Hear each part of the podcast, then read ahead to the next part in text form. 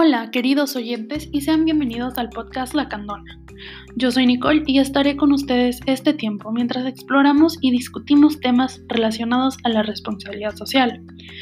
El día de hoy hablaremos de un tema muy importante, el cual, a pesar de saber de su presencia, a menudo solemos pasarlo por alto. Este tema es la deforestación.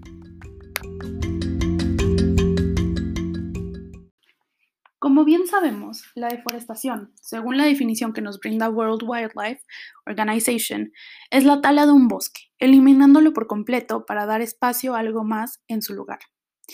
Tal es el caso de lo que está sucediendo actualmente en el sur de nuestro país, particularmente en la región de la Selva Lacandona, en Chiapas. Te estarás preguntando, ¿cuál es la causa de dicha deforestación?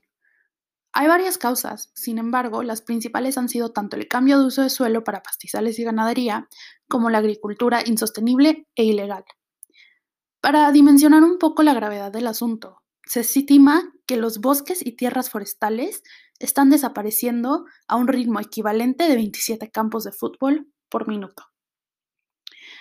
Según la FAO, Food and Agriculture Organization, México ocupa uno de los primeros lugares en tasas de forestación en el mundo. Desde finales de los años 70, la selva lacandona ha perdido un 70% de su extensión total. Además, hasta el año 2016, la pérdida de cobertura arbórea anual de la zona es equivalente a 18 millones de árboles. Además, la WWF indica que México ha perdido hasta el 50% de sus bosques y selvas. Ok, y a todo esto, pues seguro estás preguntándote en qué nos afecta la deforestación. Pues bueno, para empezar, el principal problema que puede llegar a afectarnos es la contaminación. En sí, la deforestación de bosques y selvas produce muchísima contaminación y además cada vez se cuenta con un menor número de flora, como los árboles, que puedan purificar el aire y disminuir la cantidad de CO2, así como de otros gases y emisiones peligrosos. Además, en México existe la costumbre de quemar los terrenos para que reboten, rebroten los pastos con que se alimenta el ganado, lo cual eh, es un proceso que libera grandes cantidades de CO2. Según lo indicado por el director de Salud Ambiental del Instituto Nacional de Salud Pública, anualmente hay un aproximado de 20.000 muertes causadas por la contaminación del aire. Entonces, ¿Qué podemos hacer? Lo importante es tomar medidas y acciones que contribuyan al medio ambiente. ¿Cómo se puede hacer esto?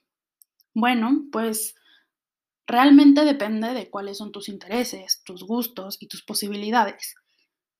Por el momento te platicaré un poco acerca del veganismo, el cual afirma tener un impacto positivo sobre el medio ambiente. Quizás ya has escuchado el término veganismo o quizás este es un concepto completamente nuevo para ti. El veganismo es, más allá de una dieta, un estilo de vida, una postura la cual busca evitar causar o infligir daños hacia los animales en la medida que sea posible. Algunas maneras en las que esto se logra es por medio del rechazo al consumo de productos derivados de animales o que hagan daño a estos mismos. Por ejemplo, lo más popular es llevar una dieta vegana. Esto seguro lo has escuchado o hasta inclusive conoces a alguna persona que sea vegana. Eh, una dieta vegana, según los datos recopilados a través de estudios y reportes, tiene un menor impacto sobre el medio ambiente, ya que al reducir tu consumo de carne u otros productos animales, estarás reduciendo tus propias emisiones de carbono o bien tu huella ecológica. De igual manera, estarás contaminando y utilizando menores cantidades de agua.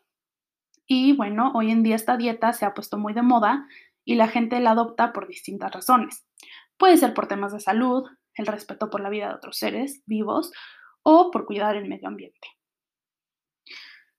Sin embargo, a pesar de todos estos beneficios que te estoy dando, hay que recordar que el veganismo no es una solución absoluta a la problemática del abuso animal, de la deforestación, del cambio climático, sino que sirve más bien como una herramienta, una pequeña semilla para lograr un cambio. Además, sin importar qué tipo de estilo de vida te guste llevar, lo importante es que puedas ser consciente de tus decisiones. Otro aspecto muy importante para el cuidado del medio ambiente es el consumo consciente. Es decir, date cuenta de tus hábitos de consumo y reflexiona el impacto sobre el medio ambiente que estos tengan. En un momento dado te podrás dar cuenta que quizás no es lo más conveniente seguir comprando arroz y frijoles que vengan empacados en una bolsa de súper de un solo uso. Es entonces cuando comenzamos a buscar alternativas. La solución a este problema planteado sería buscar comprar tu despensa granel, de tal manera que tendrás control absoluto sobre la cantidad de producto que necesitas y podrás reducir la cantidad de residuos innecesarios que produces. Otra gran ventaja del consumo responsable es que puedes ayudar al desarrollo de comunidades y apoyar el comercio local y justo. Opta por buscar y comprar tus frutas y verduras a los agricultores que se ponen en el mercado todas las semanas. Esta situación se conoce como el famoso ganar-ganar y estarás ayudando a los tres pilares tan importantes de la responsabilidad social. Espero que este podcast te haya empujado a reflexionar sobre tus hábitos. Espero que este podcast te haya empujado a reflexionar sobre tus hábitos y que quizás reconsideres tus prácticas. Te invito a que tomes la iniciativa a unirte a este cambio. Y recuerda, el planeta solo tenemos uno, por lo que tenemos que cuidarlo como si desapareciera mañana. Recuerda seguirnos en nuestras redes. En Instagram y Tumblr nos puedes encontrar como Save la Candona, mientras que en Facebook nos encuentras como Salvando la Selva Lacandona. Y, para finalizar, te tengo una pregunta muy importante. ¿Te animas a unirte a esta causa y cambiar tus hábitos para la protección del medio ambiente?